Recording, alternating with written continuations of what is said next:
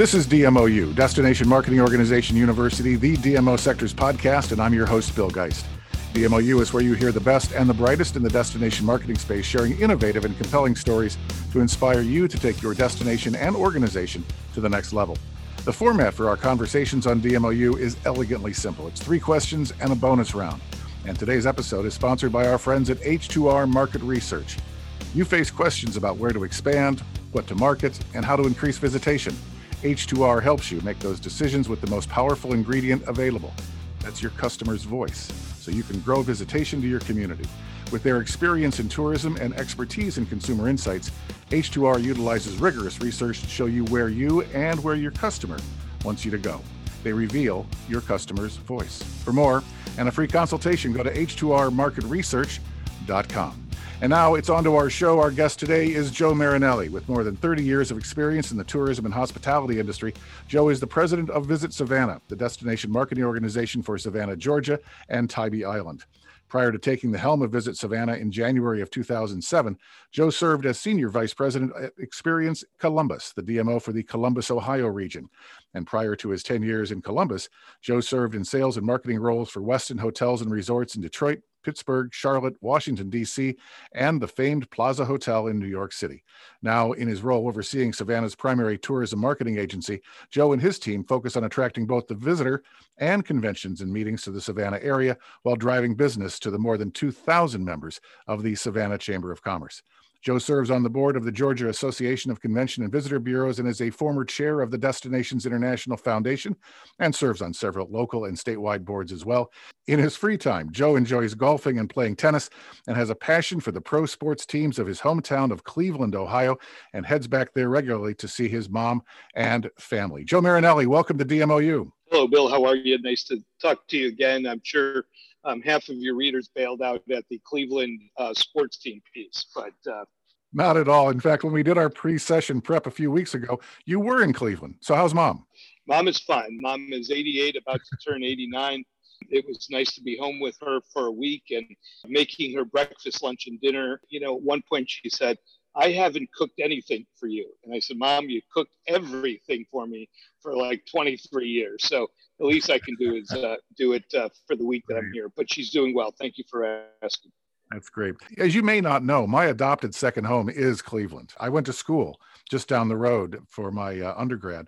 And we are all shocked and in mourning over the recent passing of a Cleveland and a Midwest rock icon, Michael Stanley. Yes. For those who have never heard the artist that Amir Eylon calls Ohio's Springsteen, you need to go to my blog post eulogy from March 12th to sample this guy's genius. The world is a lot less cool without Michael Stanley. And I know that you were a fan as well. Can I tell you a really quick Michael Stanley story? Oh, please. So we moved to Savannah 14 years ago. And so we were in our, our new home about two weeks, and the folks across the street came out to meet us. And uh, we were talking, and uh, the gal said, Where are you from? And I said, Ohio. And she said, Oh, you know, I'm from Ohio as well.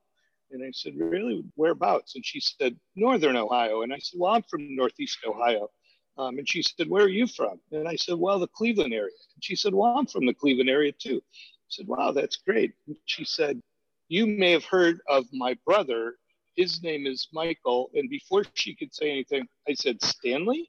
And she said, she said, My brother is Michael Stanley. And I said, that's crazy. You know, I grew up listening to Michael Stanley music and everything. Uh, so anyway, uh, fast forward a few months later, I was back in Cleveland. The Michael Stanley band was playing at one of the local clubs. I went up and introduced myself, and it was fun. But it was just ironic that we moved into this house, and Michael Stanley's sister um, was my new neighbor. So it was fun. That's just so cool.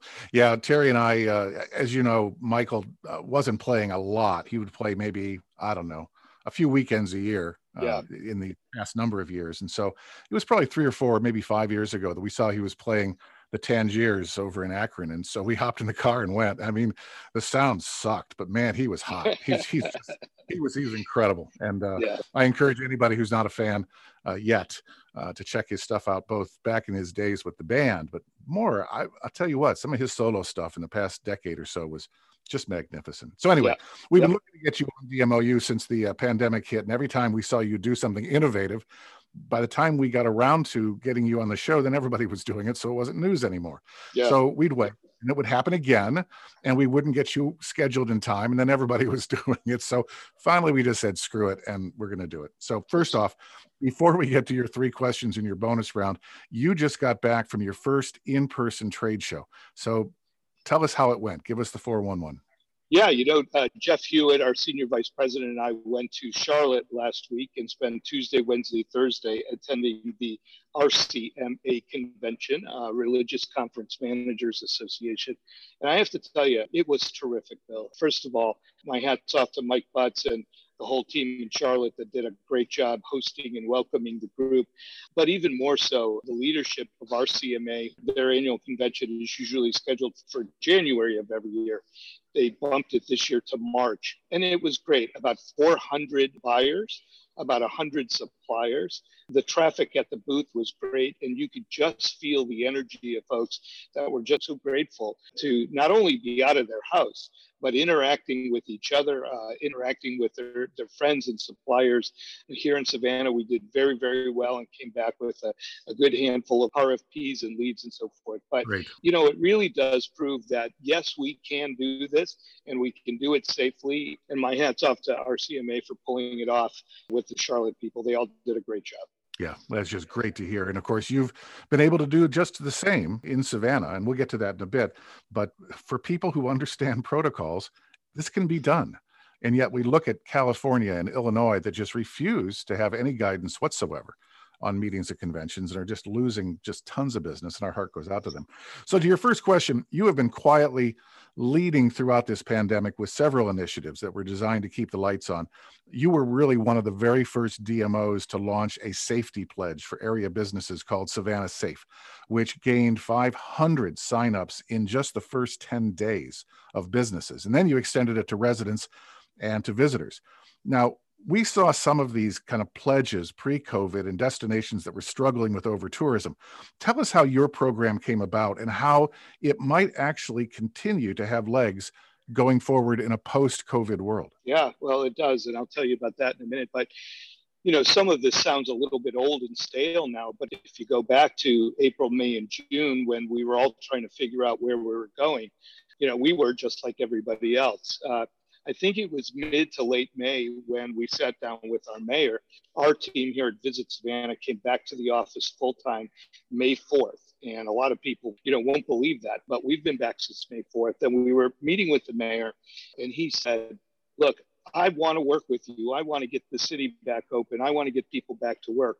But I need some sort of good housekeeping seal of approval. I need something that we can promote. Mm-hmm. And I said, okay, let's think through this with you. We'll come back to you with some ideas.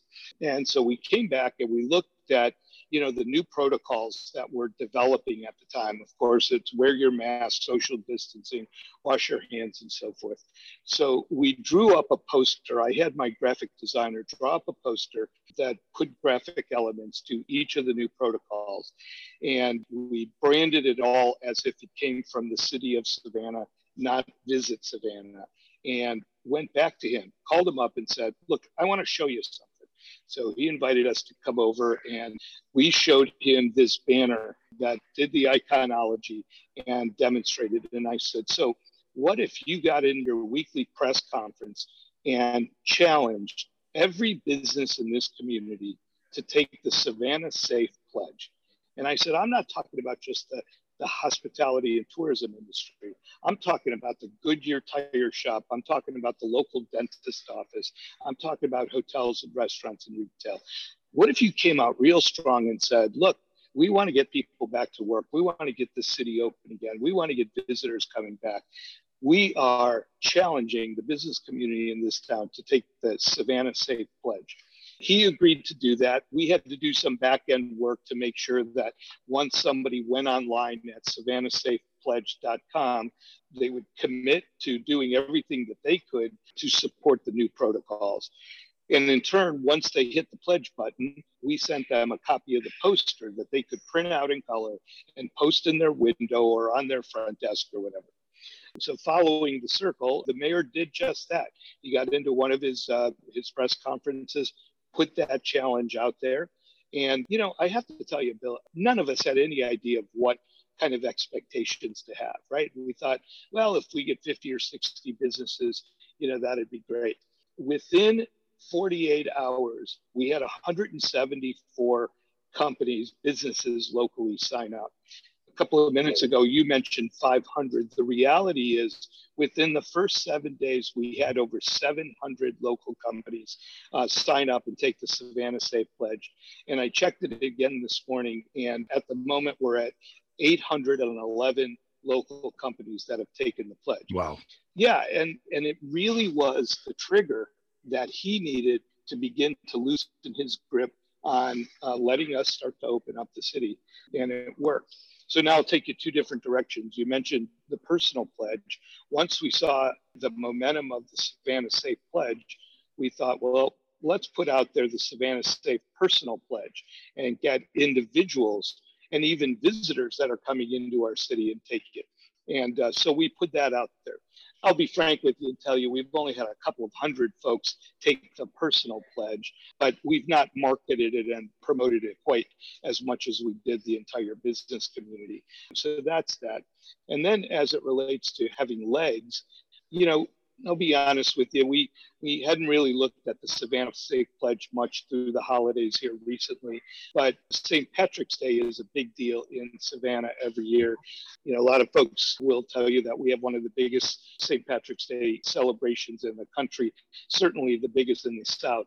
So we went back to the Savannah Safe Pledge, refreshed all the graphics, and pumped it back out to the local community saying, take the Savannah Safe Pledge for St. Patrick's Day because we know people are going to be in town partying and so forth. Oh, perfect. And then we talked about okay, when St. Patrick's Day is over and it's April and the flowers are blooming, we'll rebrand it, take the Savannah Safe Pledge for springtime, if we need to the Savannah Safe Pledge for summer travel, you know, and so forth, and we'll build on it from there. But, you know, a lot, as you said, a lot of destinations have grabbed onto the idea and mimicked it.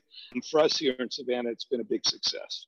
And you look at the uh, research coming in from destination analysts and Amir at Longwoods that still's indicating that, you know, roughly two in five residents are still a little nervous about welcoming people into our communities and you know that's that's close enough to 50% for me to say mm-hmm. all right uh, chances are half the people want visitors and half don't. And so i think that the legs i see for those communities that may not have followed your lead early is this is a way to hopefully try to assure people that the dmo takes this seriously and we try to get our visitors to join us in taking it seriously. And i think that this may have some some validity for at least the next year until people feel we've gotten to that point where people aren't fearful to leave their house or fearful to welcome somebody into their town. Yeah, no, I agree with you.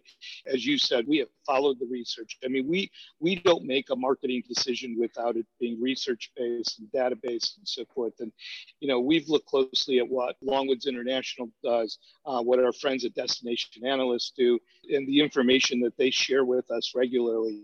And that's been the backbone when we've gone back to the elected officials, when we've gone back to the business community, when we've made presentations in front of tourism leaders and leaders and civic leaders. We've demonstrated to them listen, this is what people are saying as it relates to how important safety is when they visit a city like Savannah. So it's all been very good for us. As I mentioned earlier, you successfully hosted the Georgia Society of Association Executives with some amazing health protocols in place that worked this past summer, coming up on a year ago, that really became the model for many destinations, as not a single person that you hosted. Ended up becoming infected at that event. What were you able to do that reassured your government that conventions can be hosted safely and responsibly, something that they still haven't been able to do in Illinois and California. Yeah, well, frankly, it wasn't any more complicated than getting them involved in the process. Mm-hmm. The GSAE annual convention typically happens in May. We worked with the executive director of that organization, Wendy Kavanaugh. We worked with the, uh, the management team at the Hyatt Regency here in Savannah, and then we worked with the mayor's office. So it was the four entities really rallying together, sitting and having conversations and saying, look, you know, the city saying, look, these are our expectations. We want clear communications. We want to make sure that everybody's following the protocol. We want to make sure that the Hyatt is setting the rooms properly and so forth. And, you know, as we sit here today in the middle of March, you almost kind of snicker and smile at some of this stuff because these things are beginning to happen, you know, pretty regularly. But remember, these conversations were happening in May and June of last year, and it was all new, and we were all learning and cutting our teeth on it. So to sit with the Hyatt staff yeah. and uh, and do the CAD drawings to, to determine, you know, four people at a round table versus eight people, and laying out the room at six foot increments, working with that Wendy at GSAE as it related to pre-conference communications to all of her prospective attendees, the way that we helped her promote and market the event here at Visit Savannah. So, you know, it was just a great collaborative effort that brought all the parties together and said, okay, what are the expectations? How are we going to meet them? And then laying that out. And as you said, uh, Wendy reports no cases um, that came from it. I think her total attendance was maybe about 185 people, still smaller in nature, mm-hmm. but again, sort of like the RCMA example we talked about a few minutes ago, we can do this. And we were really pleased with the success that we had. Well, and it can be done because if we couldn't do it, we'd be hearing about it in the news because you know the national news is eager to jump on churches and weddings and Super Bowl parties and everything else that don't have protocols. I mean, we would be an easy target in the meetings and conventions industry if we weren't taking this seriously. And I think that this is an industry that took it very seriously very early. And congratulations for what you did because I think that you you really showed us and I think it was one of Jeff's uh, LinkedIn posts when he talked about two or three weeks out that there had been no reports of any infections that had last time I saw it, I think a couple thousand likes because I mean we're all so eager to know that this can be done. Yeah, yeah, you're right. And you know there was more hinging on the sec- success of that effort. You know most of the conventions that we had on the books, like everywhere else in the country, most of what we had on the books for the remainder of the year had gone away but we had one big customer, the National Agriculture Aviation Association. We call them the crop dusters here in town. NAAA had their annual convention booked with us in December. And they said to us, unless Savannah can prove that you can manage this, we're not coming. So we used the GSAE example to show them how it worked they continued with their commitment to Savannah in December. They brought about 850 people. They used the Savannah Convention Center versus the Hyatt and had a terrific, successful event. So not only did we get the August meeting with GSAE, it helped us save the ag aviators in December. But here's the bonus to that. So ag aviators were scheduled to do their 2021 December convention in Long Beach, California. Mm-hmm. Guess what? They ain't doing it in Long Beach, California yeah, this year. So they came back to us and said, hey, if you've got room in December, we'd like to come back to Savannah this year. And uh, so we're going to bring them back for the second consecutive year. They're going to help fill a gap for us this year. And oh, by the way, it happens to be their 100th anniversary. So, you know, not only by December will we be past all of this, but their attendance will skyrocket because it's their 100th anniversary. So we laid some seeds that uh, that grew into acorns and trees, and um, we're really pleased with that. Congratulations. Speaking of conventions, you have just gotten the green light in Savannah to expand yours, your convention center, while the pandemic still has the country in its grip. Here in Madison, we've been having the same discussions about expanding Monona Terrace, but local leaders have shut the door like really hard over the past few weeks, saying now is not the time. And I'm guessing that we're probably not alone. How did you convince local leaders that this is the time? This is the perfect time to move forward with an initiative like an expansion of a convention center? Well, you know, truth be told, I mean, this this effort really started, you know, five or six years ago with the previous leaders here locally and at the state leadership level. As Savannah has grown in popularity as a visitor destination, needless to say, the demand and interest in bringing meetings and conventions has come along with it. So previous leadership really gave us the encouragement to move forward, but we really needed state funding to make this happen, and that meant going back to our our new governor, Brian Kemp, who a lot of people are familiar with through the pandemic, and convincing him that this expansion is not just good for Savannah, but it's good for Georgia. It's an opportunity to boost economic prosperity along the coast, not just for Savannah or Chatham County. He bought into that. He appreciated that the project was shovel ready um, because of the work done with the prior administration. And when we could clearly demonstrate, Governor Kemp, this list of 50 current customers have told us that if you don't expand, we're going to have to go elsewhere.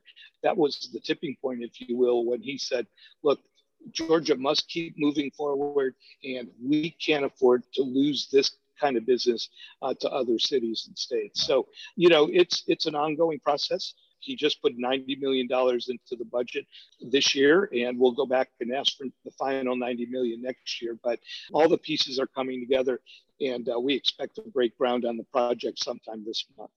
Oh, that is just sensational. And uh, honestly, there's probably a lot more that went into it. You know, by saying that this was already in play, so was ours.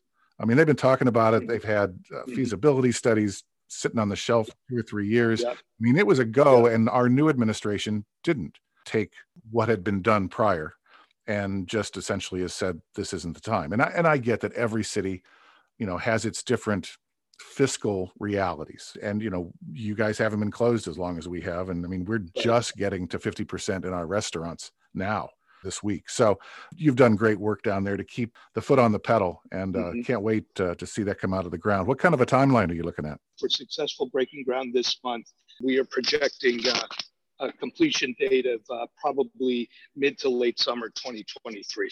Okay.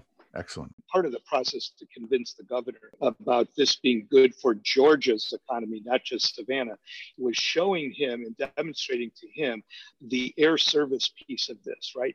It's not just about filling local hotel rooms or putting butts in seats in restaurants, but it gave us something to go back to JetBlue and Delta and American and Allegiant and Southwest and say, hey, we're expanding our convention center. That means new opportunities for all of you as well. And I think as of uh, March 11th, which is uh, later this week, uh, we'll be up to 44 nonstop cities flying in and out of Savannah, which is a pretty big That's deal amazing. for us, as you can imagine. Yeah. Well, it reminds me of a great story that you may have heard, and some of our listeners may remember Wayne Chappell from Baltimore. Well, Baltimore at the time. He went on to, I think, Kansas City and, and a couple other cities. But when he was in Baltimore, he yeah. was running the campaign to build a convention center, but it was going to be funded by the state. And the state, I think, in an initial poll, uh, you know, out of the 20 senators, like one from, from the city of Baltimore was going to vote yes, and the rest of them were going to vote no. And he had to figure out what's that hook? What, how can I say that this helps Maryland? Well, Maryland is one of the biggest mm-hmm. chicken producing states in the country. And yeah, Perdue chicken. Perdue in every single county has a chicken production company. And he went around and he says, Who eats a lot of chicken? Convention delegates. Mm-hmm. and they got it done because all of a sudden all the senators went oh yeah. Yeah. My chicken producers are going to benefit from this. And so they all said yes. Yeah. It's just so funny. Yeah that's brilliant. That's really yeah. brilliant. So time for your bonus round question and this is where we typically have some fun with our guests revealing something unusual about their career path or a funny event and I'm not surprised that despite having hundreds of those kinds of stories, Mr. Marinelli, yes. that's not what you wanted to do with your bonus round. Instead, and really, who am I to enforce the format of this podcast, right? It's who cares? What you wanted to do was you wanted to shine a light on your incredibly talented staff at Visit Savannah. So the floor is yours, my friend. Well, we've talked about a lot here today, Bill, and I appreciate the opportunity to do that.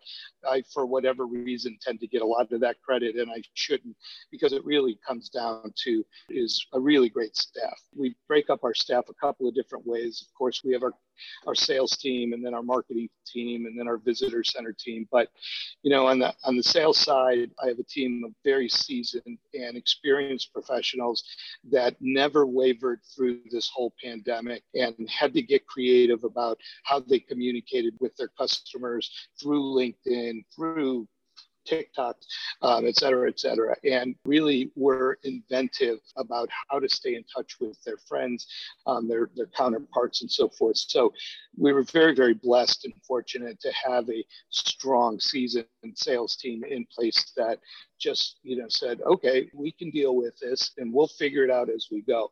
On the marketing side you know it's, it's almost the opposite. Our marketing and communications team led by jeremy harvey is the best and the brightest. I mean i think we've had a destinations international 30 under 30 representative for the last seven consecutive years because it's that level of talent that we have here equally as creative. They teach me more about marketing than, than I could ever teach them. And they've not been afraid to take chances, to be creative with our social mm-hmm. media and yeah. so forth. Uh, we continue to be recognized for um, some of the initiatives that we've talked about. And, you know, on the visitor center side, we shut it down right at the beginning of the pandemic.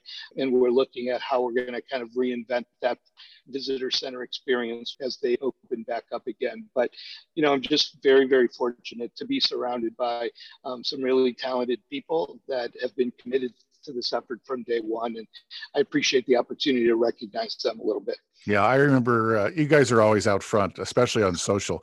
When Periscope came on the scene, and it didn't last like we all kind of hoped and thought it would, but I knew you guys were on it almost immediately and had a series of Periscope videos that were really fascinating and just really highlighted the downtown of Savannah and your Forrest Gump side and it was cool stuff and you, you continue to do it day in and day out and so congratulations. Well if you're going to bring up uh, periscope uh, one more little story because our friend amir eylon would not be happy if i didn't say his name at least once in this podcast but uh, if you go back a number of years um, amir and i were talking on uh, on the phone on the way to work one morning and i had never heard of periscope and he said to me what is your periscope strategy and I said, what, what are you talking about? And he said, Periscope, it's the new uh, social media video thing. And I said, I don't know, I'll have to look it up. And he said, I'll tell you what, when you get to the office, walk into your marketing guy's office and say, hey,